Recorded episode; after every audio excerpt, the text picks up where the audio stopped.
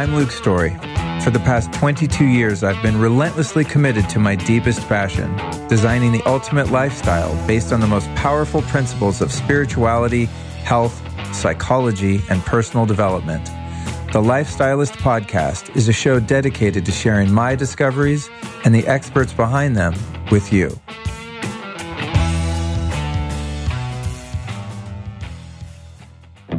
I learned over 20 years ago how important it is to have a symbiotic relationship between all the bacteria in your gut. And then when your gut is jacked up from taking antibiotics, eating GMOs, pesticides, etc., you get something called dysbiosis or leaky gut. That's when you have an imbalance of all the bacteria. So a lot of us are hearing about fermented foods and probiotics now, right? Well, I was taking probiotics years ago, and to be honest, out of all the ones I've taken, most of them sucked and didn't really help at all. And I think I was probably just eating sand or something. Uh, enter the probiotic that I'm on now called Just Thrive, which is a spore based probiotic, which means it hatches inside you. Sounds weird, I know, but that's what you want. You want bacteria that's alive when it gets into you. So imagine having a probiotic that actually works. It's like winning the health lottery.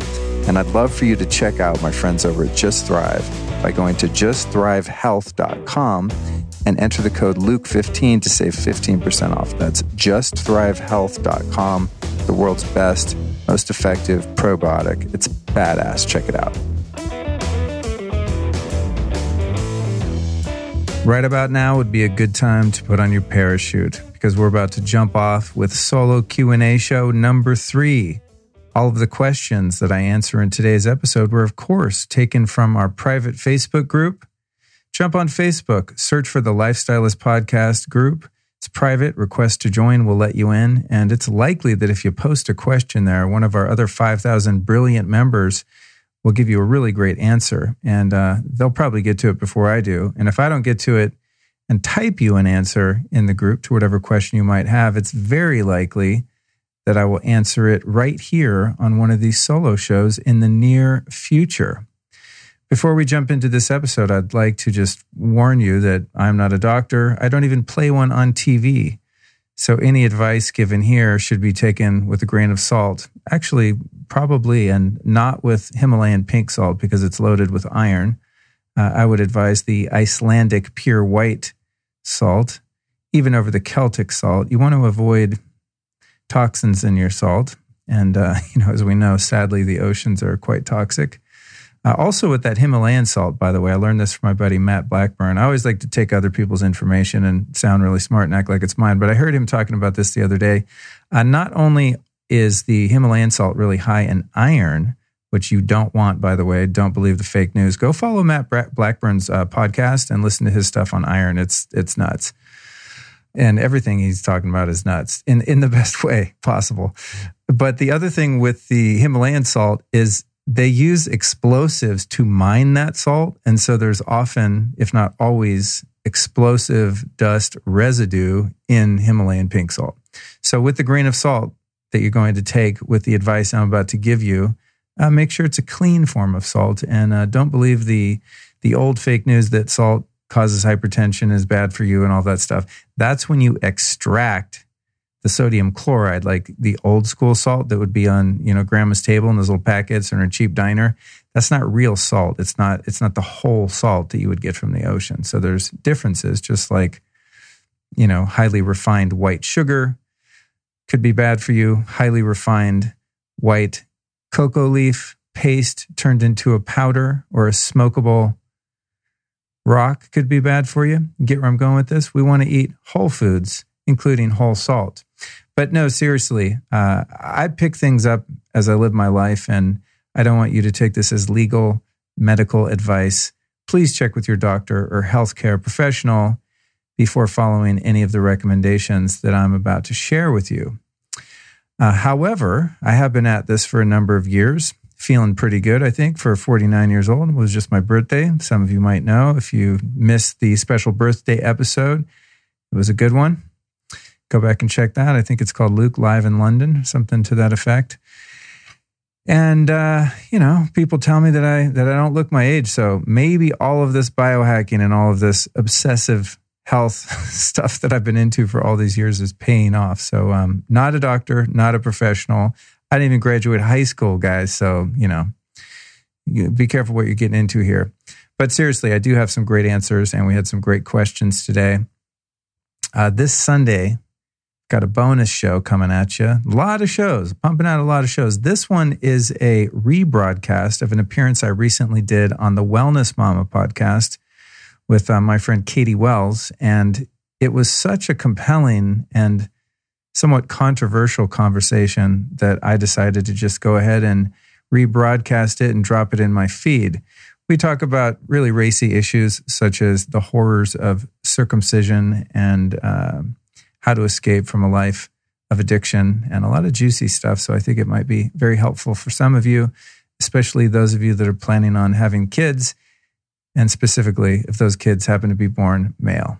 Please give that one a listen. And you might as well go back and listen to my episode with Brendon Marotta, which I did in 2018, uh, which is dedicated entirely, the whole episode, to circumcision. At least my view on it. I don't know. Some some people like it. It's quite horrific, in my opinion. And you can learn why on the bonus show this Sunday. Then Tuesday, we've got another racy topic. That's autism causes and cures. No one's talking about with Ninka Bernadette Mauritson. Autism is something that's becoming just so prevalent uh, in the world today. And uh, a lot of people have some ideas on why that's the case.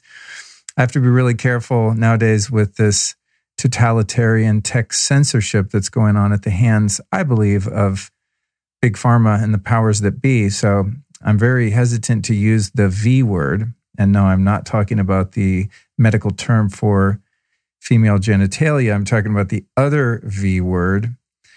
Uh, because I don't want to be labeled an anti veer. You know what I'm saying? Because then you get kicked off Facebook and all sorts of crazy stuff happens. Uh, we're in a terrible situation here where uh, citizens of the world are not allowed to ask basic questions about the safety of medication and medical procedures.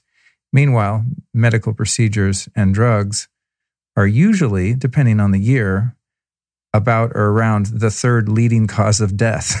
it's just such a it's such a crazy ass world that we live in. You got I mean you got to take it, you know, you got to take it lightly it's serious, but it's not serious at the same time. But if you're someone who is suffering uh, from the effects of autism or have a loved one that is, Tuesday's show is going to be very helpful because it is not at all a doom and gloom. And in fact, Ninka is not even so concerned with uh, where it comes from and what causes it, but more so how we can use the power of nature and our creator to alleviate the symptoms of that sometimes debilitating condition known as autism. So that's Tuesday. It's going to be a good one. Got an upcoming event happening tomorrow. What? Yes, damn, that came up fast. Tomorrow, I'll be speaking at Mercado Sagrado. That's November 16th and 17th. It's a fantastic sort of boho chic hippie fair in Malibu, California uh, a lot of a lot of uh, kind of earthy hipsters running around there, but a seriously awake and enlightened crowd. It's one of my favorite events in the world of all time. Uh, tomorrow on Saturday, I will be doing an installation with BrainTap, working on your brain waves, and I'll also have the biocharger there. My friends at Zen Bunny Coffee are going to have some of their biodynamic coffee, and mainly, I'm just going to be hanging out with you if you come to do so, I'll also be doing a talk about becoming limitless using nootropics, psychedelic microdosing, smart drugs, all sorts of different biohacking modalities to heal your brain. And then on Sunday, I'll be joined by my good friends from Bulletproof Upgrade Labs, who are going to be doing the Sunday installation in my booth. And they're going to be bringing a bunch of crazy ass biohacking gear. So if you want to come to Mercado Sagrado this weekend, go to lukestorey.com forward slash events. Let's go ahead and rock and roll into our first question. Again, taken from the Life Stylist Podcast Facebook group. And if you're someone who doesn't use Facebook and you still want to party and hang out, by the way, please join me on Instagram. You can find me at Luke Storey. Don't forget the EY in story. Our first question comes from Katie. No, sorry. First question comes from Kate. no I. She says, Hey everyone, new to the forum, new to a lot of things actually. Recently quit my nine to five after what feels like a decade to go out on my own and pursue some newly developed passions of mine. I also want to immerse myself in a more spiritual life and work on some personal evolution too. And I am very happy to travel to do so. I love that dedication, Kate, and I totally understand after having spent 17 years working uh, in the fashion and entertainment industry in Hollywood in my former life, which seemed, it really does seem like a different lifetime because, oh my God, my life was so stressful. Now, it wasn't a nine to five, but it was, um, you know, it was creative and fun and there was a lot of perks. Uh, don't get me wrong. I'm not complaining about having a really sexy job like being a fashion stylist and dressing rock stars and models for a living. Um, it could have been much worse. And trust me, before that, it was uh, the the uh, employment that I immersed myself in before that can't even be mentioned on the podcast in most cases because it was so depraved and um, quite often illegal. So we'll just leave it at that. But I have some uh, a history of some really shitty jobs. So I feel you, Kate, and congratulations on um, you know quitting that job and making the great escape. And like Kate, I too found that um, to some degree my discontent was really a lack of connection to that spiritual part of myself, which now in hindsight, 23 years into my own personal awakening and development, I don't even think of the spiritual part of me as part of me. It is the spiritual me.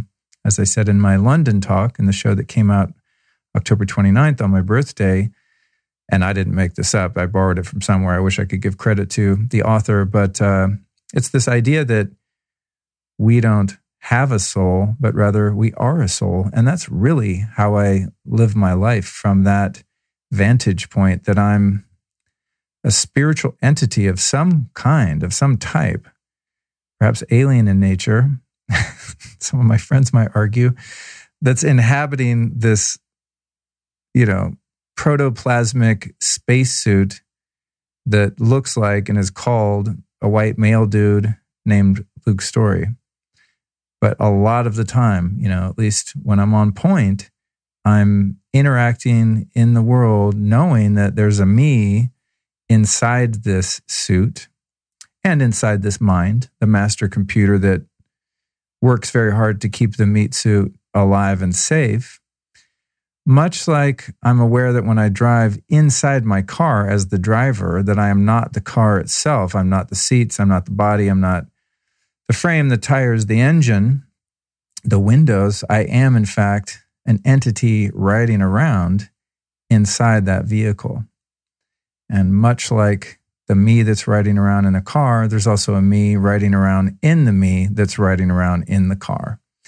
And that's where I've arrived after living so many years in abject suffering, pain, and disillusionment having to do with a number of factors, not the least of which being eh, having many careers and many jobs that were not only um, displeasing, but as I said, very stressful and just not me. You know, it's like I knew I wasn't living on purpose. So, Kate, I feel you. I'm with you. Here are some recommendations for you. Being at the place in your life where you're starting to value your peace of mind, your well being, and your true self, your higher self, that spiritual self. Number one recommendation is one that I've not done myself. How's that for a jerky answer? Go do this thing that I haven't done. Tell me how it is. However, I do hear from many people that the 10 day Zen meditation retreats are just fantastic. As I understand them from a secondhand point of view, uh, having known many people that have gone to them. Uh, and by the way, from what I hear, the most badass place to do it is at the uh, center in Maui. I guess you say on Maui. There's also one uh, in Joshua Tree, I believe. And it's kind of on my bucket list. One of these days I'll get around to it. Uh, and so the idea there is that you're going to go and have a complete personality reset. You're going to learn a meditation technique. You're going to be meditating for, I think, 10 or 12 hours a day for 10 days. Uh, they're relatively inexpensive, if not even on a donation basis. Don't even quote me on that, but I don't think this is a thing where you, you pay $10,000 to go learn how to meditate, um, although I've done some things like that.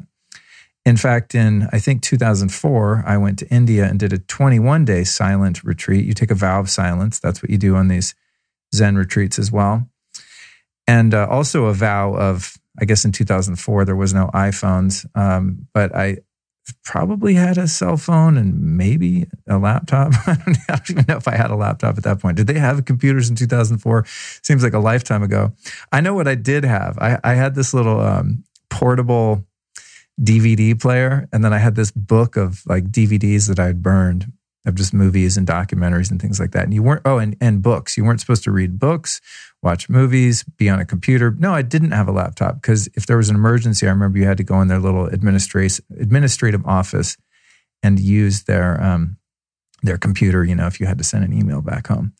So in my 21 day silent retreat, I was pretty damn good with the silence uh, because I was there just with one friend, and you know we were committed. We didn't want to uh, cheat, for lack of a better uh, term, and I really wanted to get a lot out of it. But what I I did cheat with was I at night I would like kind of put my blanket over my head in my dorm room with a bunch of other knuckleheads in there, and um, I would sneak movies and listen to it with my headphones because I was just going absolutely nuts. So if you go on a Zen retreat, Kate, uh, don't don't take your you know laptop or iPad or anything in there. Just don't cheat yourself because I, I really think I would have gotten more out of it. What I got out of the 21 day a vow of silence retreat that I did is wow, the worst parts of me came to the surface, meaning all of my defects of character, all of the phantasmagoria of my racing mind, my judgmental mind, my tendency to judge others, to condemn others. I remember just being in the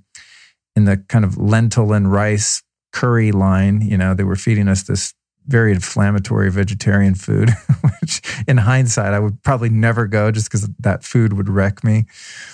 But uh, it was a beautiful experience. But I would be overall, except for the food, but I'd be in the food line and I'd be behind someone, you know, just a woman or whoever. And they were just innocently waiting in line. And I would just start having these really evil thoughts about them, just hateful thoughts. I just I was so angry. So, I mean, this is going back a lot of years. I tend to be not too angry these days, you know, a little irritated by the uh, general generality of irritations that one might experience throughout the day. You know, you drop your keys, ah, shit, you know, that kind of thing. But I mean, I was just hating life at this, um, you know, this very peaceful retreat in uh, India. It was outside of Chennai uh, at a place called Oneness University, and they teach something called Diksha, and you get indoctrinated or sort of authorized to do Diksha on people, which is kind of an energy healing.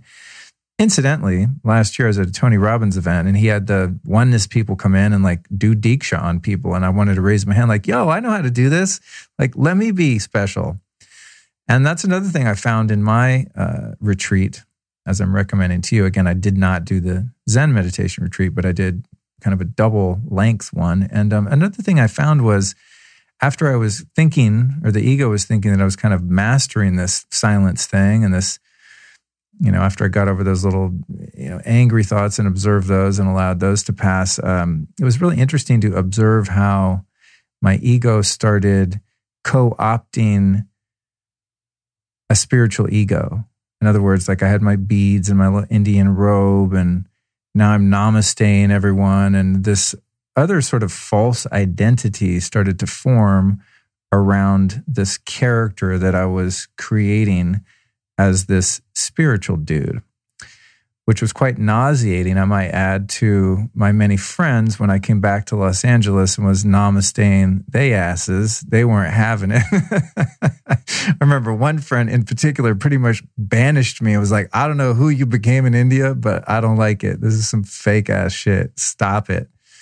And so that was my awakening. The next recommendation is going to be another one that I've not done technically, although I have done a number of her workshops and intensive for weekends and things like that. In fact, I did one at the beginning of 2019, which I believe she called her New Year's Mental Cleanse. And that's one of my favorite human beings on the planet, one of the most enlightened people I've ever met. And that is Byron Katie. And by the way, if you're a fan of hers, um, no one except you calls her Byron. Everyone calls her Katie. Just saying. Uh, she was on the podcast recently. You can search By the way, in the podcast app, uh, the Apple podcast app, now you can actually search like two names or a topic and it comes up in the feed. They finally fixed that stupid search algorithm. So you could search Luke Storey, Byron Katie, and that episode will come up. But what I've always wanted to do, and in fact, this is on my goals for 2020, is to attend Katie's nine day school for the work, where you learn how to unravel the falsehoods of the mind. Because all that's ever happening if we're upset is that our mind is giving us false information about the experience of life or reality that we are perceiving. It really is all in perception. And Katie is a master of this teaching. And in the nine day school for the work, you learn how to apply her formula of the four questions and the turnarounds. It's called The Work. You can find her work at thework.com. I remember I asked her, like, how the hell did you get that URL? That's dope. She must have been an early adopter of buying URLs. It's a good one. But the nine day school for the work, from what I understand, is just absolutely life changing because it disconnects you from the matrix of the mind, which I believe is our best tool and also many times our worst enemy. Next venture into spirituality, Kate, and all you listening would be sound baths, sound healing experiences. And thankfully, in the sort of now age, new age uh, time that we're living in, sound baths are everywhere. I mean, I go to very unassuming places sometimes thinking, oh, there won't be any hippies here. And then I see a flyer in a coffee shop or something for a crystal bowl healing or gong healing or a sound bath or something like that. So I don't know what city um, you're in, Kate, but you said you're willing to travel. And I'll just tell you something right now, straight up. If you ever uh, travel to New York City, and this goes for all of you, I keep talking to Kate and I realize like Kate's ass might never even hear this episode, but hopefully you do. I love you, Kate. Thanks for being a member of the group and posting a great question that I relate to so much. Uh, if you go to New York, there's a place called Woom Center, W O O M, Woom Center. And they have these amazing, they have yoga and all kinds of stuff, but they have these amazing sound experiences where they do breath work. They do something called vocal toning, which is super weird, but very healing and awesome once you just surrender to the weirdness and just roll with it and be freaky. Uh, and then they give the most incredible, they don't call it a sound bath. They have their own, you know, terminology for these things, but a sound experience uh, after you do the vocal toning and the breath work. And it is, I mean, for walking in and having an experience without taking any endogenous substances, it's probably one of the most psychedelic, transformative, mind blowing experiences that one could have. So that's Woom Center in New York. And in most major cities now, I'm sure you can track down uh, some sound healing experiences. And those can be so transformative because of the effect of vibration on your biology. And that sounds kind of woo woo, but if you follow the work of Joe Dispenza, which is another one of my other recommendations, and I know many listeners um, are into Joe's work, and I've been aware of him for some time, but very recently just became obsessed with his work.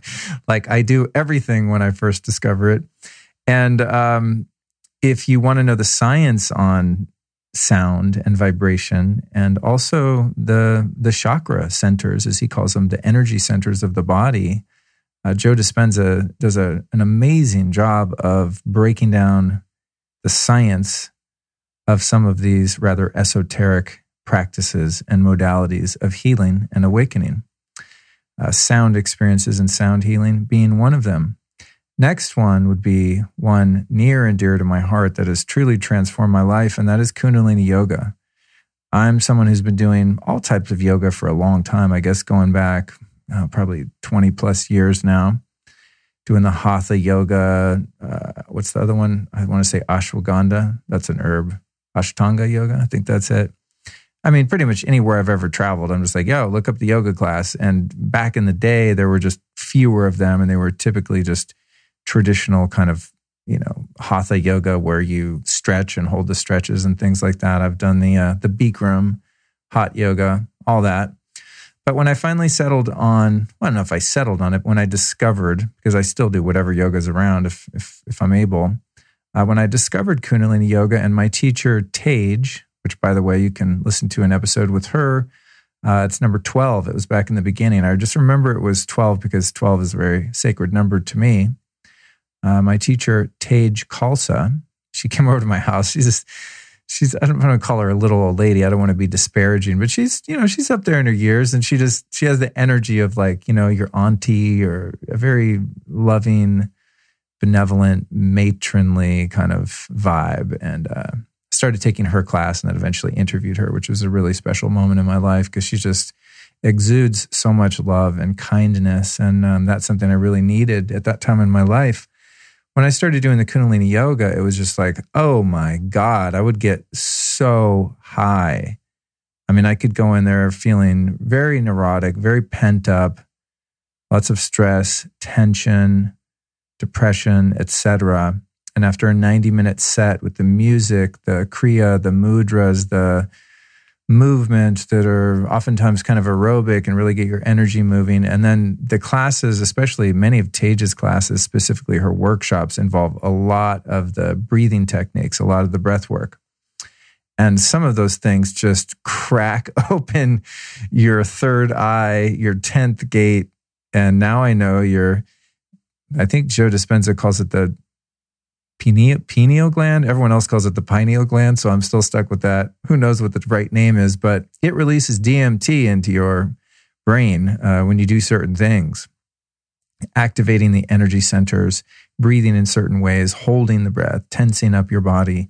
There's a lot of that in Kundalini yoga. There's literally thousands of sets that Yogi Bhajan, who's the yogi that brought this practice to the States in the late 60s, specifically to Los Angeles, brought over from India.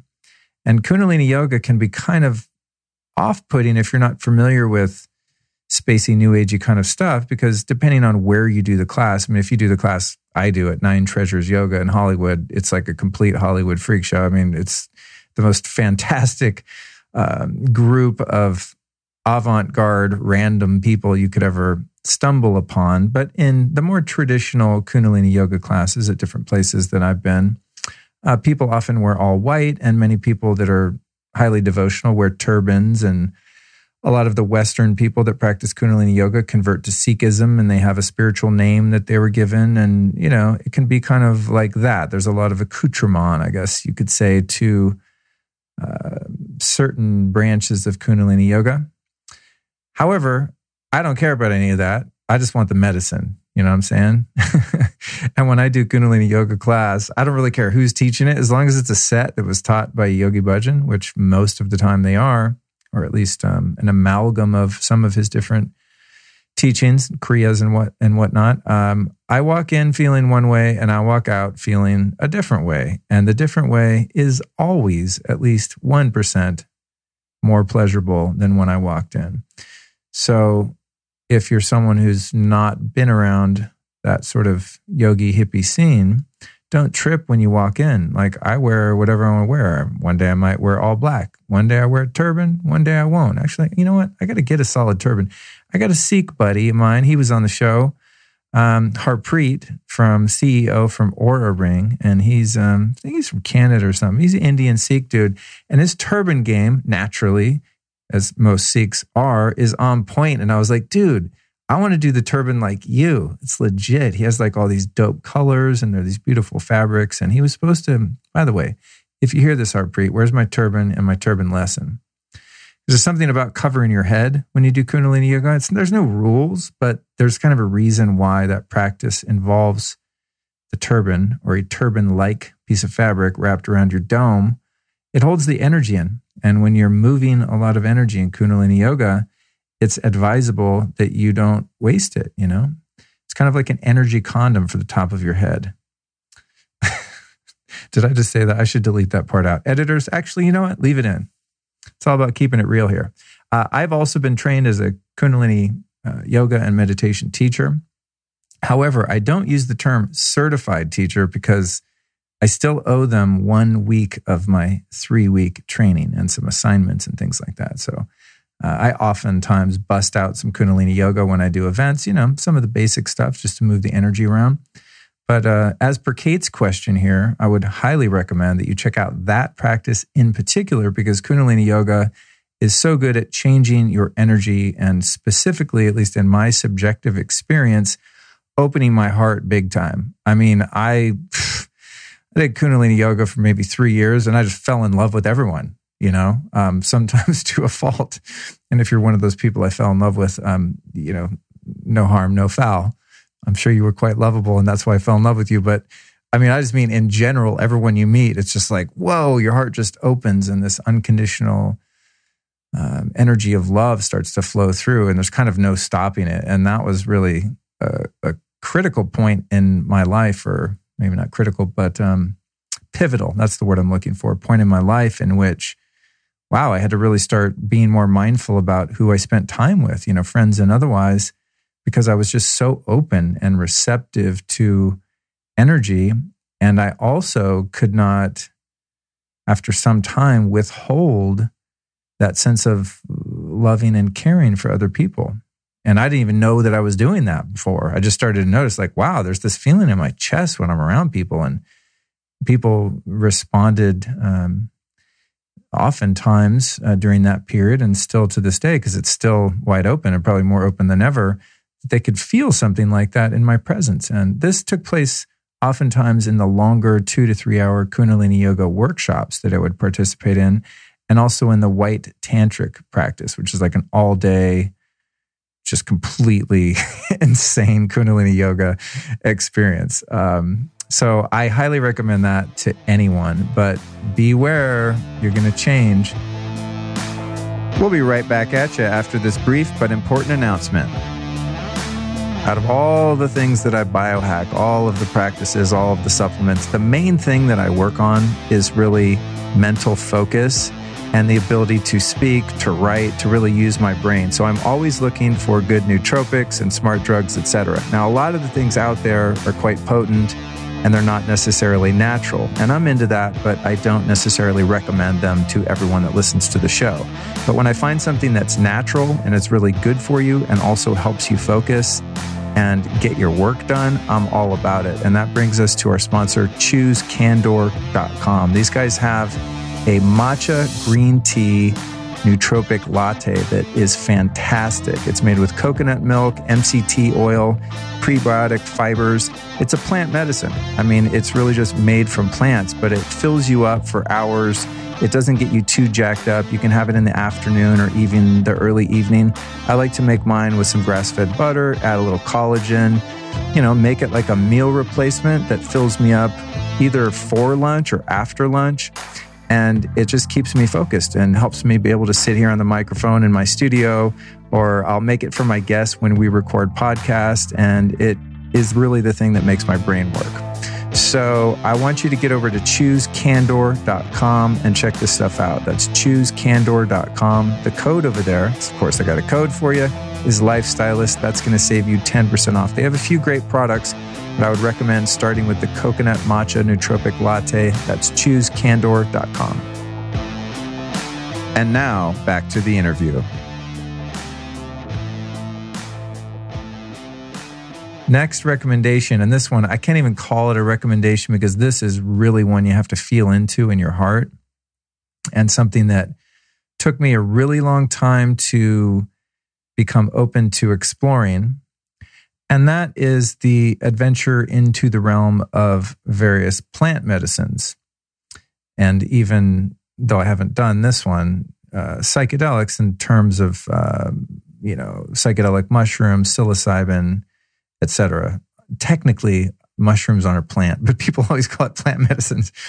So I'd like to say plant medicines and fungal medicines. So the only one I've ever done in any meaningful way or intentional way is ayahuasca. And I did a trilogy episode on that. You can search Luke's Storey Ayahuasca. It's called Welcome to the Jungle. And um, that was a play by play report of an experience that I had at a wonderful retreat center called Rhythmia in Costa Rica. And I was very apprehensive about participating this in this uh, experience for a number of reasons. Um, the main reason being at that point in my life, this is maybe a year ago almost, uh, I had not so much as had a beer or a hit off a joint or anything in 22 plus years. And so the idea of going and doing four nights of ceremony where you're taking one of the most potent hallucinogens on the planet and seeing aliens and shit was not really on my radar. You know what I mean? So I had to really be thoughtful about that one. And I advise anyone that's wanting to experience plant medicines and uh, try that modality in terms of opening up your spiritual perception and healing your mind, body, heart, etc., that you be very mindful, do lots of research, and set and setting and the shaman or guide that you're going to be working with, the environment is crucially important. So this one has a massive, massive disclaimer. And uh, I also would never advise plant medicine journeys for people that are having acute psychiatric problems. It could be very dysregulating, uh, maybe even disembodying. So, for me, and all these things are really just me. I mean, right? It's all from my own, you know, my own point of view based on my experience or things that I've heard anecdotally from people that I know and trust. Uh, it was great for me, uh, so much, in fact, to the point that I'm going back to Costa Rica in December, uh, shortly after this episode airs, to a, another retreat center called Soltara. A similar kind of experience to Rhythmia. Uh, they're both kind of in the same price range. To, I think they're a few thousand dollars, and um, you know you're very well cared for, and beautiful premises and a pool, and it's very kind of posh plant medicine experience. I don't think you have to do it that way. Uh, I'm just at a place in my life where I ain't down to go like sit in a jungle in Peru after some you know, canoe ride being bitten by an anaconda and 4,000 mosquitoes. I'm just a little too high maintenance and I want to be super comfortable. So that's that's my medicine, that's my jam, but I did benefit so much from my experiences on ayahuasca and again for me uh, being someone who you know has been in addiction recovery for a long long time, I had to be very thoughtful and I can happily report that since then, I feel more sober and more free than ever. And that would require a lot more time than we have today to explain and unpack. And as I said, you can go back and listen to the trilogy that I did called Welcome to the Jungle, and you can, you know, hear kind of the real time report. But now in hindsight, I've really been kind of set free mentally in so many ways and and really in my attachment to a certain confined idea of what I was allowing myself or not allowing myself to experience as someone who has the history with chemicals that I do. And so I'm definitely by no means off to the races. I mean, I still absolutely do not do recreational drugs, drink, any of that stuff. But um, I think that for me, plant medicines do have their place at this point in my journey due to the fact that I have enough self honesty to examine my motives um, with one foot at least firmly planted in reality.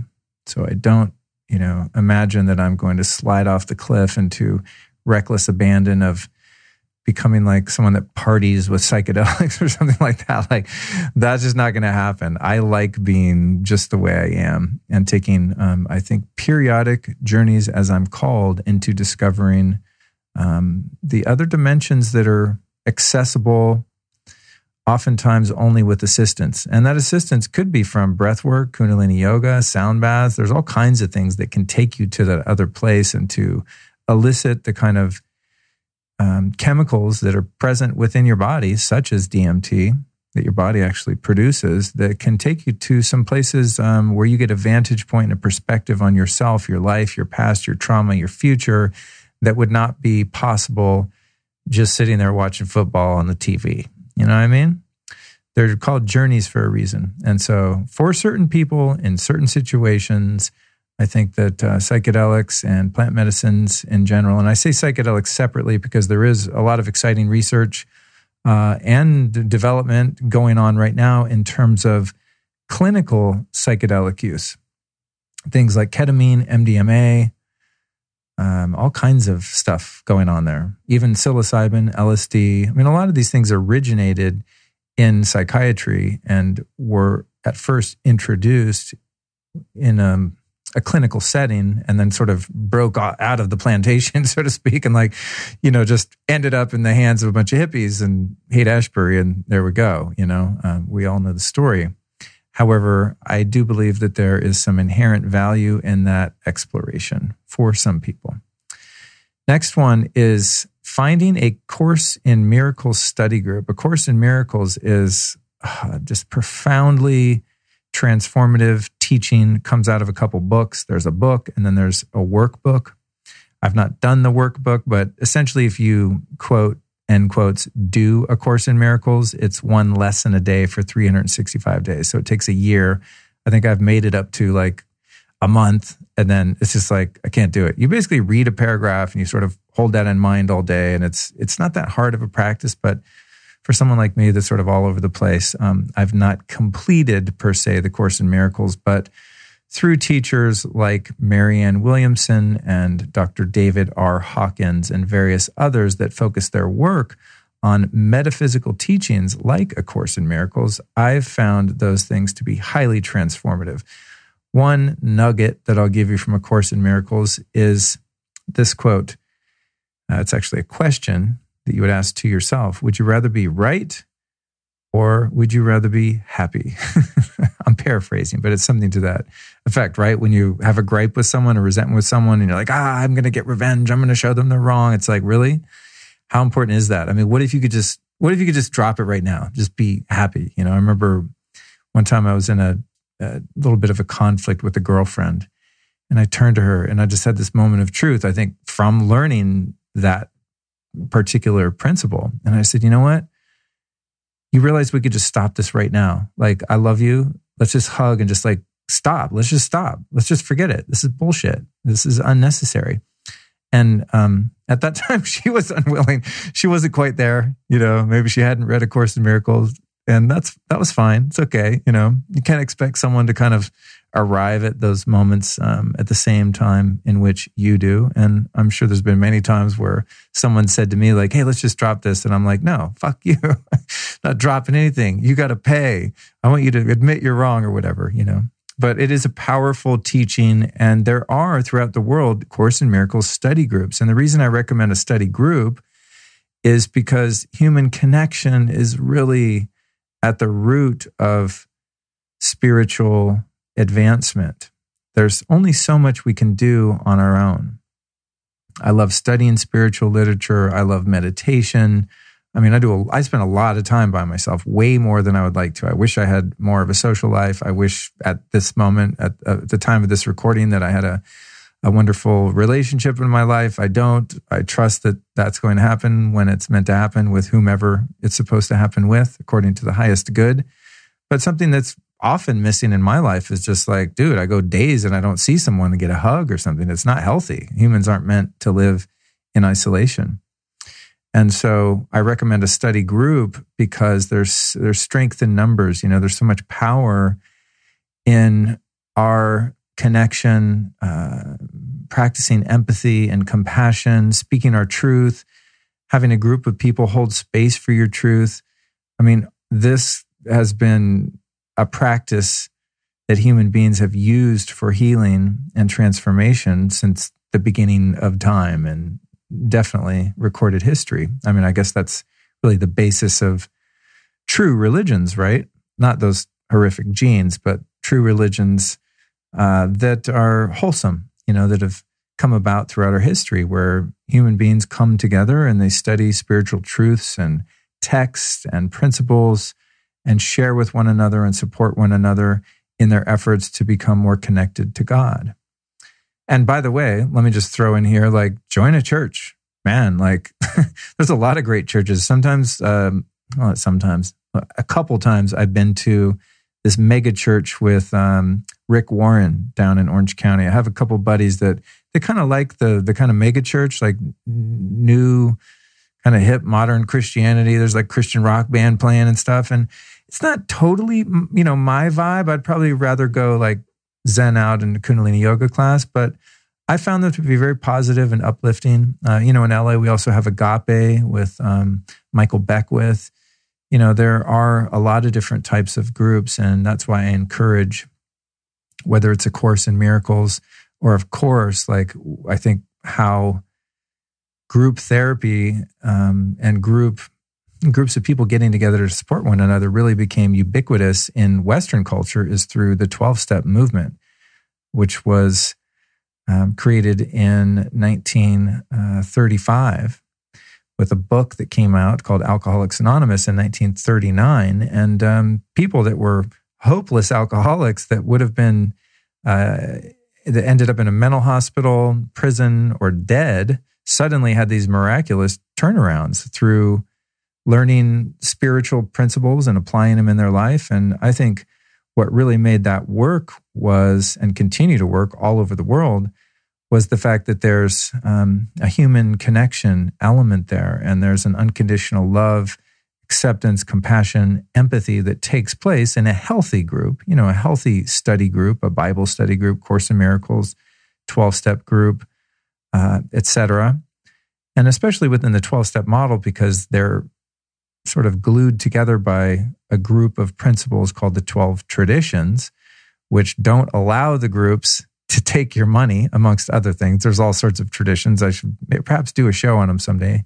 Um, one of the traditions is also to maintain anonymity at the level of press, radio, and film. So it's something that's difficult for members of those groups to share about because there are these traditions, not rules, but wise humble traditions that were put into place by the founders in order to protect the sanctity and longevity of those groups so that people suffering from various personality disorders addictions etc for time immemorial would have a safe reliable place to go to get help. But it's my view that all of group therapy and this whole model of people getting together uh, in the way that we do it now in Western culture really uh, was made popular by 12 step groups and how effective they were. So I would recommend, in terms of Kate's um, question here, that you find a 12 step group that fits your issue. I mean, that's a great thing that there are so many different types of 12 step groups now. I mean, there's groups like Al Anon and um, ACA, Adult Children of Alcoholics. There's Codependence Anonymous. There's groups for people that are not even necessarily addicted to a substance like you know debt or sex or gambling uh, nicotine marijuana crystal meth cocaine. I mean there's all those 12 step groups for each of those things obviously alcohol in alcoholics anonymous but um, some of them are just for people that have a difficult time getting along with other people in the world specifically the codependence meetings the aca meetings the al-anon meetings. Um, they're very transformative and help so many people and also help to repair broken family systems. And again, I think one of the most unifying principles of 12 step groups as a movement in general is this uh, tradition that those organizations are designed to never become wealthy. And I think that's really probably the main reason they've survived. There's no one in charge, no one owns it. No one makes money off it. No one wants your money when you walk in. No one wants anything from you. Uh, they're free. People understand once they've overcome, at least to some degree, whatever issue they're dealing with, that the key to maintaining their success in overcoming that particular issue or addiction, as it were, is in without any expectation being of service to the other members. And so, any group you find, whether it's a Course in Miracles group or any other type of group therapy experience, uh, I really prefer the ones that aren't trying to get wealthy, you know, and not that there's anything wrong with monetizing spirituality. You know, I've had to really work with that myself. I do workshops, I teach people spiritual truths, and I want money for it. I got to pay the bills. But I think there's something very unique in in that model where you know they pass the hat, you put a dollar in if you've got it, and it's just they make just enough money to stay afloat. And there's something really beautiful about that because no one wants anything from you, not only from a monetary standpoint, but they don't care where you work or who you are or you know what your position in society is. It has nothing to do with that. It's like you hit rock bottom your ass is in the lurch, you're stuck in the quicksand, and you're reaching your hand up, going like, "Man, can you guys? I'm I'm down here in the quicksand. Can someone lend a hand?" And people in spiritual groups will, if they're healthy, this is my opinion, if they're healthy, they'll reach down and they'll give everything they got to pull you out. But what they won't do is jump down in the quicksand with you. You know, and that's the beauty of codependency recovery is putting on your own seatbelt first, putting on your own oxygen mask first. It's like one of the main tenets of many groups is to thine own self be true, which on its face sounds somewhat selfish, but indeed there is a lot of spiritual wisdom within that particular statement. And that is if you don't take care of yourself first, you don't have the power, energy, or wherewithal to really be of much use to anyone else that's in worse shape than you. So, um, those are some pieces of advice that I would offer. And then I mentioned uh, David Hawkins before, and there are, they're becoming exceedingly rare, but they're a bit underground, but there are David R. Hawkins study groups. And I would say David Hawkins, if I had to pick one of my all time favorite and most influential spiritual teachers, it would be he. Uh, he's written many books. He's he's now deceased. I was lucky enough to see him speak twice. Uh, one of the those times being his very last talk in uh, Sedona, Arizona, where he was based. But this is just a man of uh, immense wisdom and huge heart and just very grounded, down to earth, um, yet extremely potent and transformative teachings, Dr. David R. Hawkins. Uh, if you're going to start with the book, start with the easiest one to read. It's called uh, Letting Go The Pathway of Surrender. Amazing, amazing books. A book that I've read and listened to I mean, I don't exaggerate and say hundreds of times, but I can say literally dozens of times because I'm someone that has had a lot of erroneous, false information in my mind and a lot of trauma in my life. And I have figuratively and literally sought out to brainwash myself. And so when I find a teaching that is valid, and has the power of Dr. David R. Hawkins' teachings, not to be confused, by the way, with Stephen Hawking, the astronomer or whatever he was, that brilliant other man who was not a spiritual teacher, David R. Hawkins. His most famous book is Power versus Force. But when I find something like that, dude, I listened to it over and over and over and over and over and over and over and over again. And I try to get in their presence. You know, it's a principle that I follow is to keep holy company. Anytime I have the opportunity to be in the presence of someone who's enlightened or pretty close to it, I'm there, which is why I've spent some time with Byron Katie at her events. Uh, just to be in that energy field, to be in that room is is life changing. And uh, that was my experience with David Hawkins. So check out his stuff. And if you can't find a study group, I mean, you could do a web search. I don't use the G word because the G company is, they're really evil. That's another podcast altogether. Oh, again, back to the censorship. Just, woo. Oh man, this stuff really gets me. But I don't want to talk about it too much because then my ass will get censored and I won't have a job and I won't be able to help carry the message that I'm carrying to mankind, which would be a real shame. So do a web search on David R. Hawkins study group. And I bet if you're in a major city or kind of a, a little bit of a woo woo city, you probably find someone. And it might just be in someone's apartment. The last one I went to, there's like three people there. It was hella awkward. I walked in, I was like, oh, whoa, why did I do this? And then we had the most amazing time and it was just beautiful. The next one is one that I've not done, uh, and that is uh, one that I'm doing in February 2020, and that is the Joe Dispenza week long intensive. And based on his books, based on his meditations, based on the many podcasts I've listened to featuring Joe as a guest, I have a feeling that you're going to walk out of that event a different person. So give that a shot.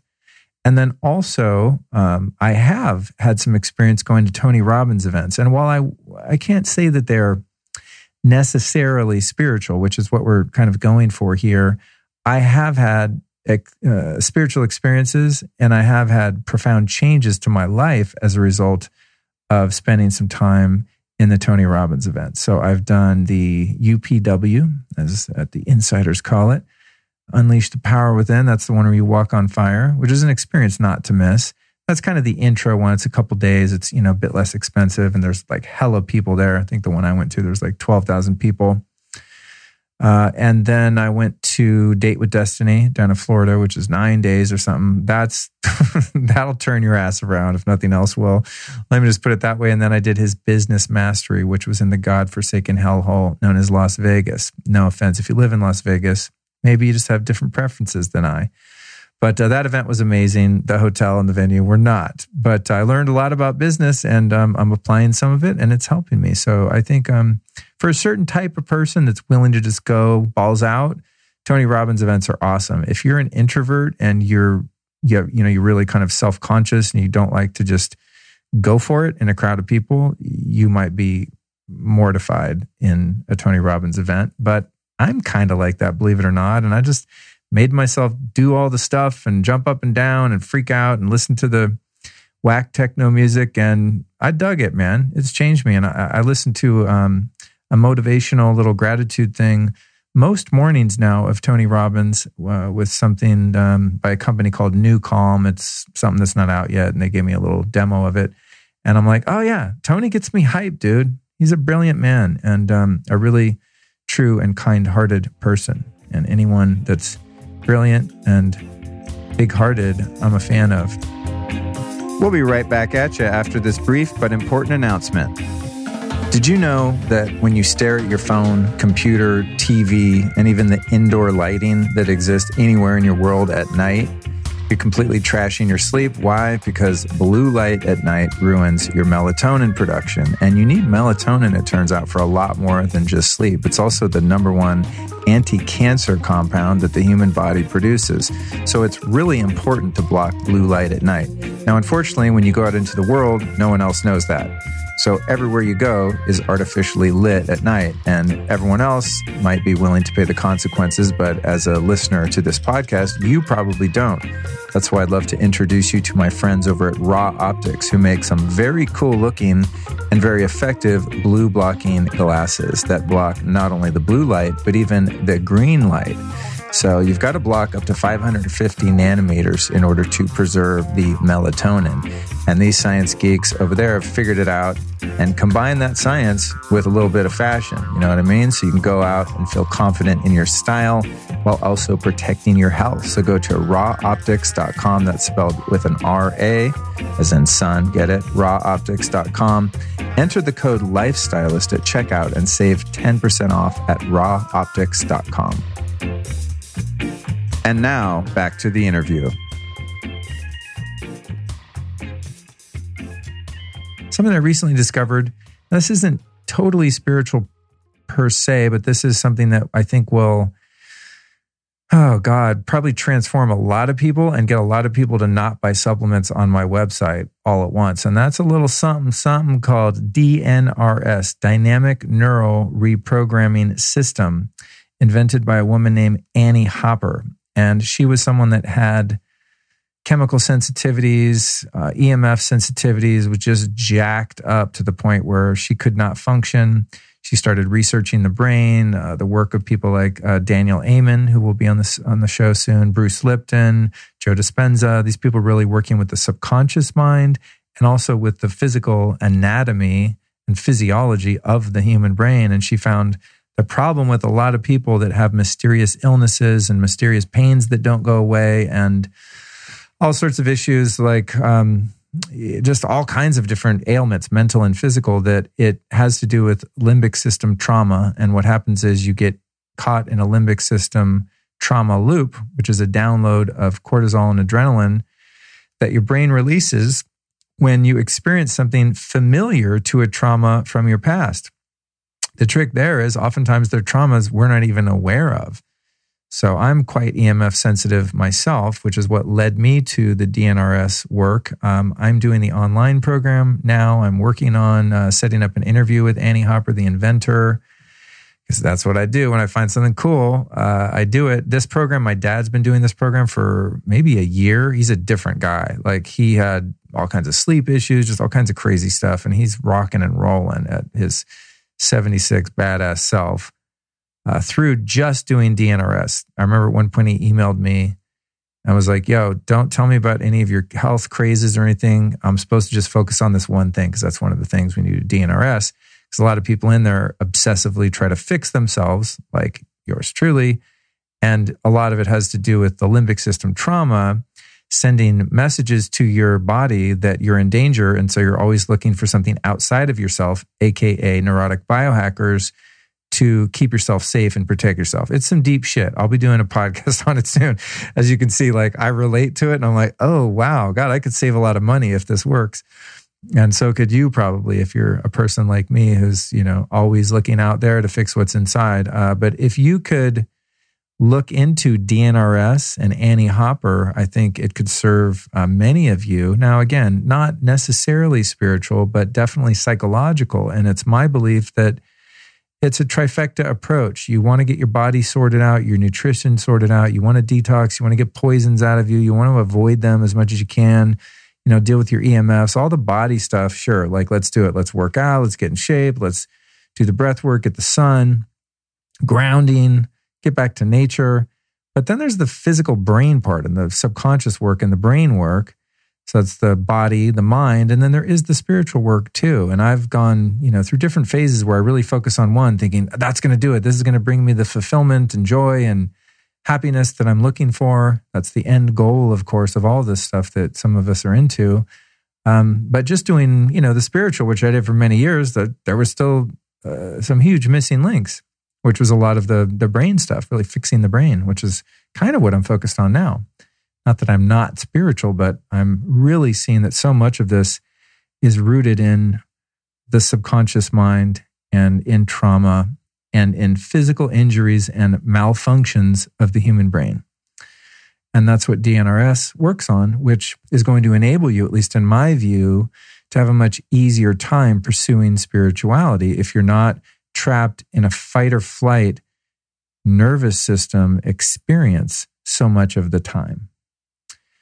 Last but not least, in terms of this question, it's funny, each episode I'll put like a bunch of questions in each one and I think, oh man, shit, this isn't going to make up an, a solo show. It won't, it won't even make an hour. And then it takes an hour to answer one question because I don't know. I want to give you everything I've got because I really care about the people that listen to the show. And I know I've suffered so much and I know so many people listening probably have a great life, but at times we all suffer, you know, from one thing or another. And if you're not suffering right now, just remember this too shall pass. Last one is uh, learning Vedic or transcendental meditation. And uh, this is something I've been doing for a number of years. They're essentially TM, transcendental meditation, and Vedic come from the same uh, original source, which is uh, the the yogi guru Maharishi that the Beatles famously learned meditation from. Uh, that are a three time guest John Gray was the personal assistant to for nine years, a very famous uh, saint from India. And he, I don't know, he didn't invent this, but he brought this practice to the West. And uh, it's sort of split off into two groups. There's sort of the TM movement, which is kind of a legal organization. And then there's the Vedic meditation teachers, which doesn't really have like a governing body as far as I understand it. It's more just rogue teachers. My teacher, Jeff Kober uh, teaches the Vedic meditation. That's who I learned from. Uh, he's also an actor. He's also a guest on the show. You could go back and learn all about it. Uh, look up Luke Storey, Jeff Kober, K O B E R. Of course, we'll put all of these links in the show notes. If you go to lukestorey.com forward slash newsletter, you can sign up for the newsletter and you won't get this one because you're listening to it right now. It's too late. The newsletter went out this morning. You know what I mean? Uh, but you'll get the future ones. Uh, Jeff Kober is one of the most prominent teachers. Uh, also, a woman named Emily Fletcher, who's also been on the show. She went off to kind of branch off and do something different called Ziva meditation, but I would definitely look that up as well. She's awesome, and so is her teaching. And then one of the uh, most renowned Vedic teachers is a man named Tom Knowles. And by the way, if you're listening and you know Tom personally, would you make an introduction from you to Tom to me because I'd love to have Tom Knowles on the show. He's a brilliant teacher and just a fantastic guy. I met him once in New York with Jeff Kober. Jeff knows him, but you know, I don't want to bug Jeff with introductions. He's off making a TV show, traveling around the world, teaching meditation. Isn't that funny? Like, I'm like, oh, and by the way, don't send me any other guest introductions. My show's always booked up for at least three or four months, but there are key people that are like an exception, and Tom Knowles would be one of them. I have big dreams and goals for this show. Not that I don't appreciate the recommendations, but my personal list of people that I already know of and already am trying diligently to get on the show is about 75 people. So that's 75 weeks worth that I already have covered, by the way. But Tom Knowles is on my list. So if you know him, hook brother up. So learning Vedic meditation or transcendental meditation, it's going to cost you a few bucks. Totally worth it. Uh, if that's too much of a commitment, then I would add there are a number of great meditation apps. Uh, I use something, as I said, called NuCalm, which is a nervous system relaxing um, called neuroacoustic therapy, which is basically similar to binaural beats, these kind of things, things that you listen to, do visualizations and whatnot. There's a lot of apps that have sound frequencies that put you in a different brainwave state, meditative state. And I find those to be also very useful at times. So there's kind of the old school approach to just, you know, a Zen meditation practice, Buddhist meditation, that kind of thing. And then you have the Vedic or TM and those are very traditional, and you don't need anything except you, your ass, and a chair. And then you have all these apps and kind of tech and stuff, which are an emerging branch of meditation that I find to be very useful and exciting. Okay, next question is from Hannah. And this is like the hardest question ever, by the way.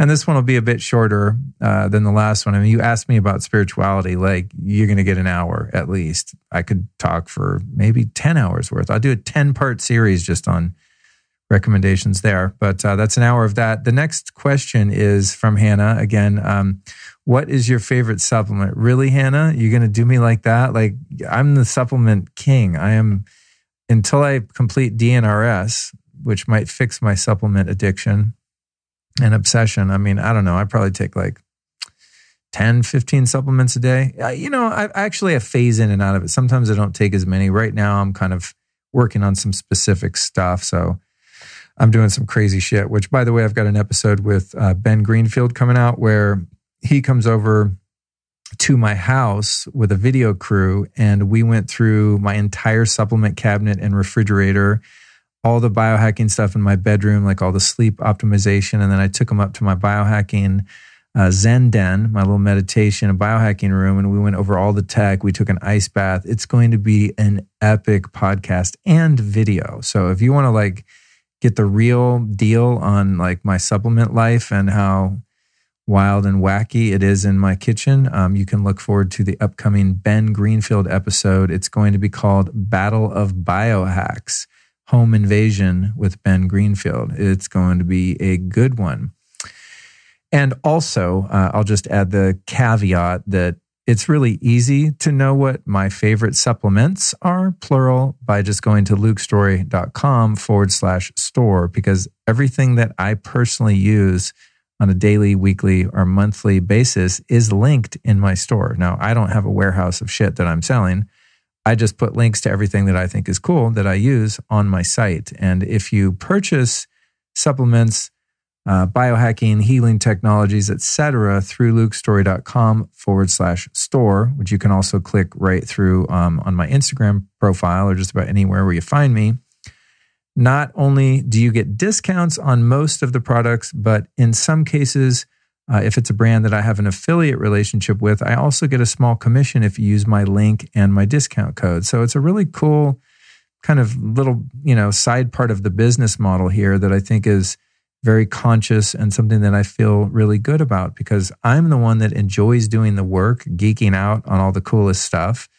And I like to share the best stuff. And I have very high integrity with what I recommend and don't recommend. And there's been things I've had on my site. And then later on, I find out it's not the best or it's not good to take, like DHA algae oil I used to have on there. And I was like, oh shit, learned new information, not good, delete immediately, it's gone. So, um, you know, that happens from time to time because I'm learning along with you, the audience member and listener. Uh, but that's an easy way to find stuff. And you benefit because you don't have to do the research. You can just trust me. Shit's badass on there. You're going to get a discount. I'm going to get a small commission to pay my ever growing team of support that help keep this thing going as I scale uh, all the different elements of uh, Luke Inc. here. Okay, so um, that's the store, and you can find you know all my supplements there. Basically, it's the same stuff you would find if you came into my kitchen, with the exception of a few things that are illegal to sell on the internet. And for those, you'll have to watch the Ben Greenfield uh, video or listen to that podcast coming up here real soon.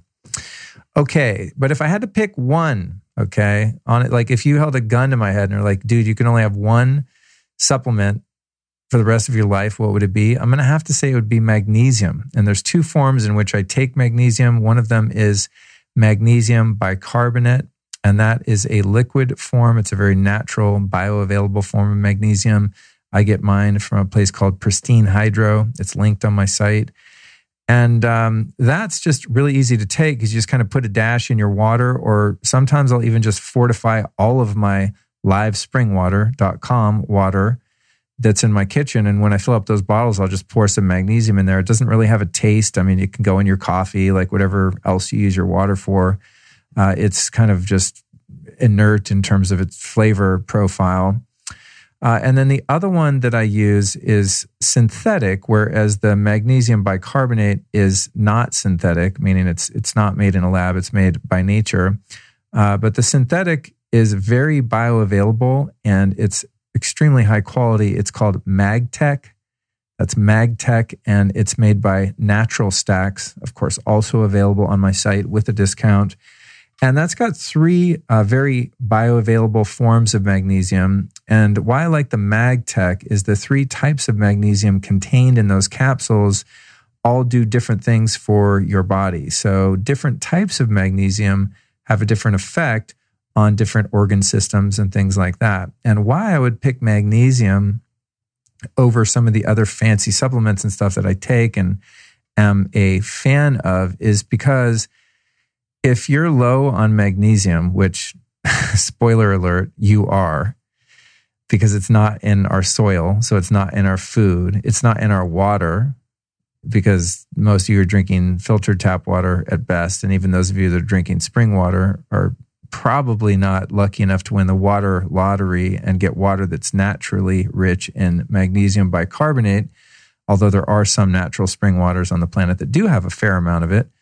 Um, we just don't get the magnesium that our body needs from our food supply. And most of the synthetic magnesium supplements are very poorly absorbed and are essentially expensive pee. So without magnesium and you know i wish i had a little more of the science on this but it is an easy thing you can search like symptoms of magnesium deficiency. Uh, your brain doesn't work right. It affects your mood. It affects your digestion. It affects um, muscle exertion workout recovery. It affects sleep. It affects just about every organ system and every element of your biology. Magnesium is extremely critical.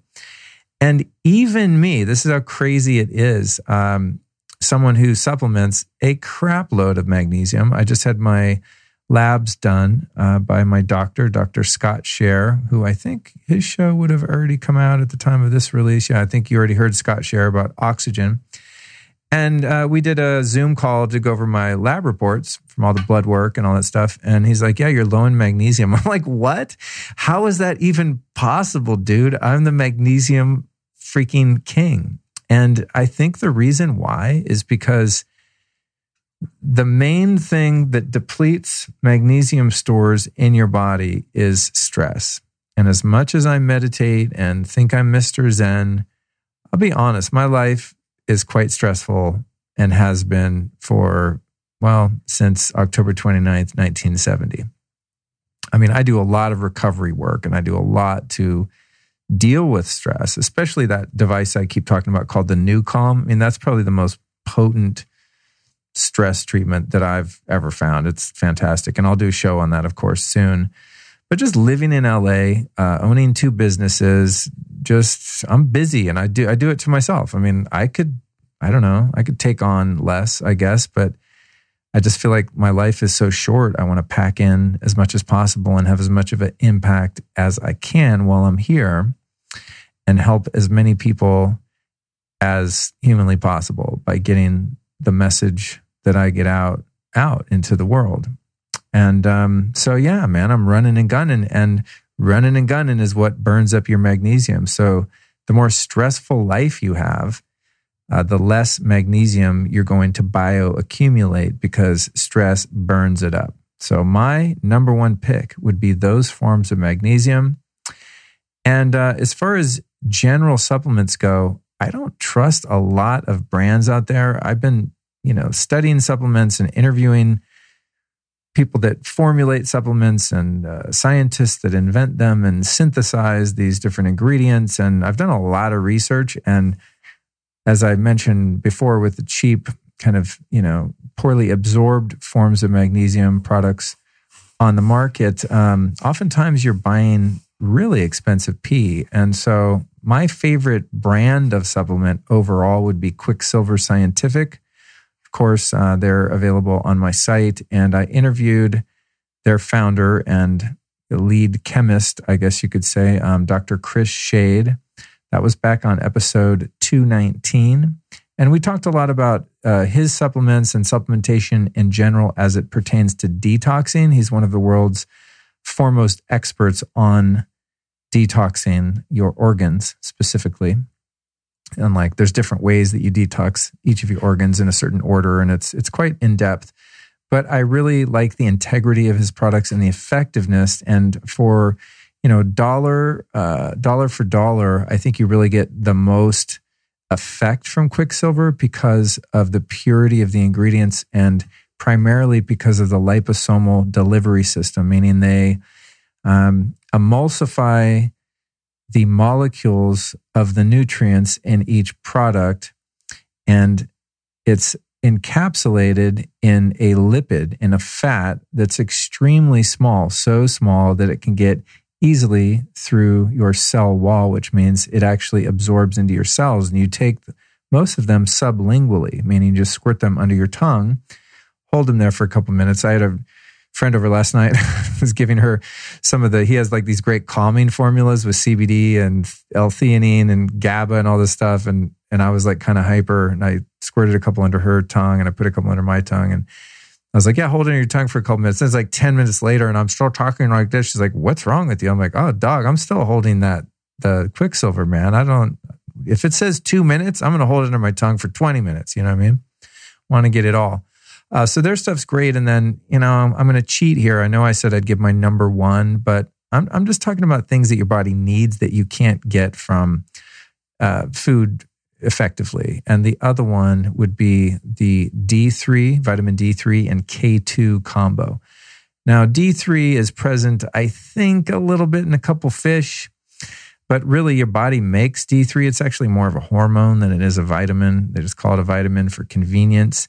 Uh, you make vitamin D from getting sun exposure. And uh, if you live somewhere where there's not a lot of sun, or if you're very sensitive to sun because you're fair skinned and you've been domesticated and living indoors your whole life, it's difficult to get enough sun to generate enough D3. And if you're deficient in D3, oh man, I mean, maybe even worse than magnesium, it just wrecks you. Um, and there's a, a lot of information about that that we don't have time to get into. Um, but D3 is kind of something you need to get from yourself for the most part. And then K2 is available in certain foods um, like natto, the fermented soybeans are a great source of K2. I think the highest food in K2, but they smell like, um, like oh, gangrene feet. So they're very difficult for some people in terms of uh, them being palatable. I don't mind them. I don't mind eating some feet, you know. Um, if they're good for me, I'll eat just about anything. I mean, I eat like raw grass fed liver, just like put a big ass piece of li- liver in my mouth and chew it up and swallow it. So I don't really care how something tastes. I care about, you know, the end result. Uh, but K2 is also present in ghee and butter and a few other things, but it is one of those ones that's also difficult to get from the food supply unless you were just eating a shit ton of natto and maybe covered it in butter. So I like the Quicksilver D3K2. Um, and then uh, I think that Getting it from sun exposure would be your best bet, but for some of us, that's a bit challenging. And when you get sun exposure, you also want to make sure that you're doing it safely. I'm a huge advocate for getting out in the sun, but I'm not an advocate for getting sunburned. Sunburns are inflammation, and what we're trying to do is shunt inflammation, not invite more of it into our lives. So you want to be careful. There's a lot of episodes I've done on sun exposure with Matt Maruca and Jack Kruse specifically. So you can go back and listen to those. But uh, that said, in a perfect world, yeah, man, we could all just be eating biodynamic food and pastured animals and wild caught seafood that's toxin free. And we could be getting all of our nutrients from that and not have to take supplements. Uh, but I believe there are a few that are critical. And then there's a bunch more that are just fun if you want to take it to the next level. Um, for example, when I just had my labs done with Dr. Scott Sherr, I was really low in vitamin in certain B vitamins. And I'm like, what? Like just again, I'm like, dude, are you serious? I eat tons of red meat and I also supplement with the best B vitamins, but it it's not how much I'm getting, it's how much how much I metabolize, right? It's it's how you um, methylate some of these nutrients. So you might even have a diet that's really high in some of these things, but your body just is crappy at utilizing it. And you know, those of us that grew up on glyphosate and all this stuff in our Cheerios and, you know, since the 90s been breathing chemtrails and dude, there's just a lot of crap. Uh, fluoride in the water, you know, calcifying the pineal gland, making us freaking brain dead and docile so we can be controlled by the New World Order. There's all of these things going on uh, that, you know, we're just, we're past the point of no return in terms of like, oh, I'm just going to live like a hunter gatherer. Dude, you're domesticated. I mean, we're going back 12,000 years into agriculture and hybridized plants. The days of, I think personally, being able to have optimal health and longevity from just eating a clean diet and drinking clean water, you know, and living a relatively toxin free life is just not happening. Especially if you're someone that's been exposed to a lot of chemicals. I know I was exposed to a lot of lead, um, which might have something to do with some memory issues I have from time to time. So, in the modern industrialized world, most of us, unless we grew up in the bush somewhere, a freaking remote island, have just been devastated by our environment. And so I do think for some people, and probably most people, some key supplementation is helpful and supportive, in addition to a lifestyle that incorporates as much nature as possible. Okay, our next question, and this will be a short one and we'll wrap it up, is from Ryan. And Ryan wants to know what are some of the things you do routinely, but not regularly, to improve your wellness or well being? And I've answered a lot of that in the first question, but I put this one in here from Ryan just because it brings me to another element of healing that I didn't really touch on earlier.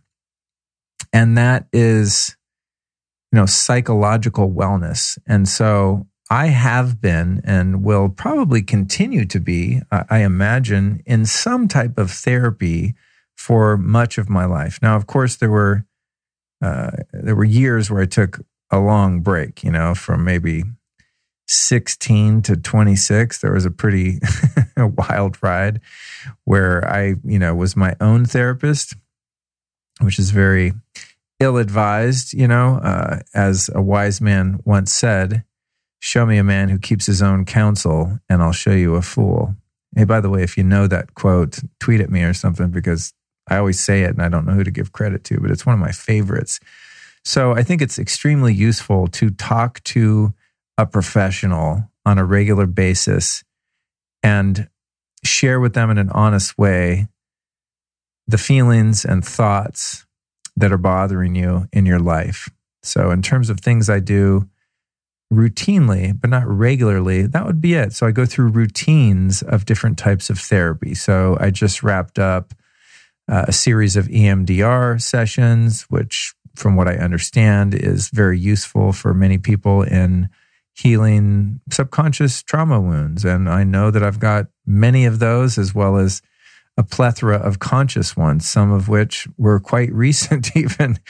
So EMDR was appealing to me for that reason. I, I have a friend uh, who was quite committed for maybe three months, and he's like, I'm never in fear anymore. Like I just, you know, he was kind of a nice guy, people pleaser sort of personality and had a really difficult time with confrontation. And he's just like, man, I just walk in the office now and I just tell everyone what's up. It's like EMDR gave him like giant nads. And so like, hmm, wow, I could use more nads. I mean, many of us can, right? And so it's the ability to, you know, assert yourself and not feel like you're have to shrink when you walk in a room or when something needs to be dealt with that's uh, somewhat serious or potentially confrontational. So I was like, hmm. Now, me personally, you know, again, you're dealing with the subconscious, so it's difficult to quantify, you know, is this working or not? But I, I did a few sessions of the EMDR and I, you know, I, I didn't really notice benefits myself. But again, I, perhaps there are, and it's just, they're not so overt. So I would recommend that as a form of therapy. Something I'm doing now, uh, which has been quite useful, is hypnotherapy. Similar kind of thing. You're you're going into the subconscious mind and you're reprogramming. I also just started doing something called Psych K, as was recommended to me by former guest Dr. Bruce Lipton. And Psych K is in the same vein as the EMDR, the hypnotherapy, and for that matter, DNRS that I mentioned earlier, the uh, Annie Hopper work, a similar kind of thing. And it's too new for me to tell what the Psych K is doing, but I did work through a couple recent issues that I found to be troubling. And uh, I can say that right after my first session, which was on Skype with a lovely lady named Mika uh, in Southern California here, that my emotional charge around certain situations was diminished dramatically and noticeably. So I was like, hmm, I'll be doing some more Psych K. And then there's often times where I just need talk therapy. Like, I don't want to burden my friends and just call and bitch about all my issues or my imagined issues in most cases. But I just need to get stuff off my chest, you know? And I think that talk therapy isn't necessarily, in my experience, that transformative. Like it's going to change who you are and at your core character and make you a different person. But God, it is nice just to like let the steam valve loose once in a while and just be like, ah, and just go in and throw up on the floor of a therapist's office and just get some tears or some anger or whatever it is out in a healthy, safe container with someone, hopefully, who has some enlightening feedback and can have some wisdom uh, from an objective point of view that's not from your problems, right? Because when you have a problem, all you see is your problem. And usually those problems were created by all those other jerks that we encounter throughout our day to day lives in the world. So the mind says. However, in therapy, when you go spill the beans, oftentimes you hear, well, that's cool. You know, I get that. Thank you for sharing. Have you looked at it this way? And that mirror is turned around, or perhaps the mirrors shown across the room, and we're able to see a perspective that we would not normally have access to unaided. So, uh, according to Ryan's question, I think that's that's kind of a routine thing. I go through routines periodically, but I don't necessarily need therapy all the time. It's kind of a spot check thing when I feel like I'm getting a little cloudy, a little off the rails. Uh, I need to go in and just kind of get a reality check. And so I think that's very very useful. And with that, my friends, that brings us to the end of this uh, special solo Q&A show. Again, uh, join the Facebook group. That's the Life Stylist Podcast Facebook group. And you can post your questions there, and I'll likely answer them on an upcoming episode. I'll be doing, I would say, an average of two of these per month. People seem to really like the first couple that I released. And so, as long as I can find the time and energy to do it, I plan to uh, keep it going. And uh, if you're not on Facebook, again, follow me on Instagram. That is at Luke Storey. I have a great time posting on Instagram because I post a lot of stories and I do a lot of live feeds. In fact, if you were listening, I mean, if you were following me on Instagram right now, you would be able to watch 99%. Actually, I always say that. And I think, no, I actually do it on every one. I live stream all of my interviews. Some people don't realize that. They also come out, by the way, as an edited YouTube video. So if you if you don't want to listen to the podcast, if you want to actually watch them, you can watch the YouTube video that comes out the same day as the audio podcast in iTunes. However, if you follow me on Instagram, keep your eyes peeled for my live streams and my stories because I just live stream the whole interview. It's kind of a sneak peek. So that's that. And then uh, I'd like to thank our sponsors, Just Thrive. Man, these could have been like in my top um, supplements too, is a good probiotic. So go to thriveprobiotic.com forward slash Luke. That's an amazing spore based probiotic that hatches a bunch of critters in your gut and doesn't die on the way down like many probiotics do. If you go to thriveprobiotic.com forward slash Luke, the code is 15%. And uh, the code itself is Luke15. And if you want to protect your eyes, you can go to rawoptics.com and save 10% off with the code lifestylist. Get some blue blocking glasses. I'm wearing some right now because i have a bright light on in my office and it is now 11 16 oh my god i gotta go to bed dog. What am i doing? And then lastly we've got candor. Go to choosecandor.com these guys make some amazing products. My very favorite one being the uh, nootropic matcha latte. This thing is badass. It's got mct oil powdered coconut oil for healthy fats. And then it's got the uh, matcha green tea extract. So it's much more mild and chill than coffee, which coffee to me, I mean, I love my coffee. I drink, you know, one coffee a day, usually in the morning. But in the mid afternoon, I'd be too hyped. Like, I can't do coffee all day. I'm just not that guy. I'll just be super cracked out and like picking scabs and shit, you know, fixing radios. I'll be real, real tweaked out those of you tweakers know what I'm talking about with fixing radios. Actually, when you're tweaking, you don't fix radios. What you do is you take them apart and then you never put them back together. And anyone that's hung around a tweaker knows what I'm talking about. But what you should be talking about is going to choosecandor.com, enter the code lifestylist, and save 10% off their amazing matcha latte that will not gack you out. I, it's at the end of the show, man. It just gets too real. I can't help it but it's fun because I think maybe at the end, no one's listening and I can really let it all hang out. Thank you so much for listening to this solo show. I love you. I love that you help me carry my message into the world. If you want to support the show, it's very easy to do. Just text or email this to a friend or perhaps post this episode on social media if you benefited from it chances are that if you derive some value from this an hour and 20 minute rant of mine, that someone you know might also. See you soon. This episode of the Life Stylist Podcast was produced by PodcastMasters.net.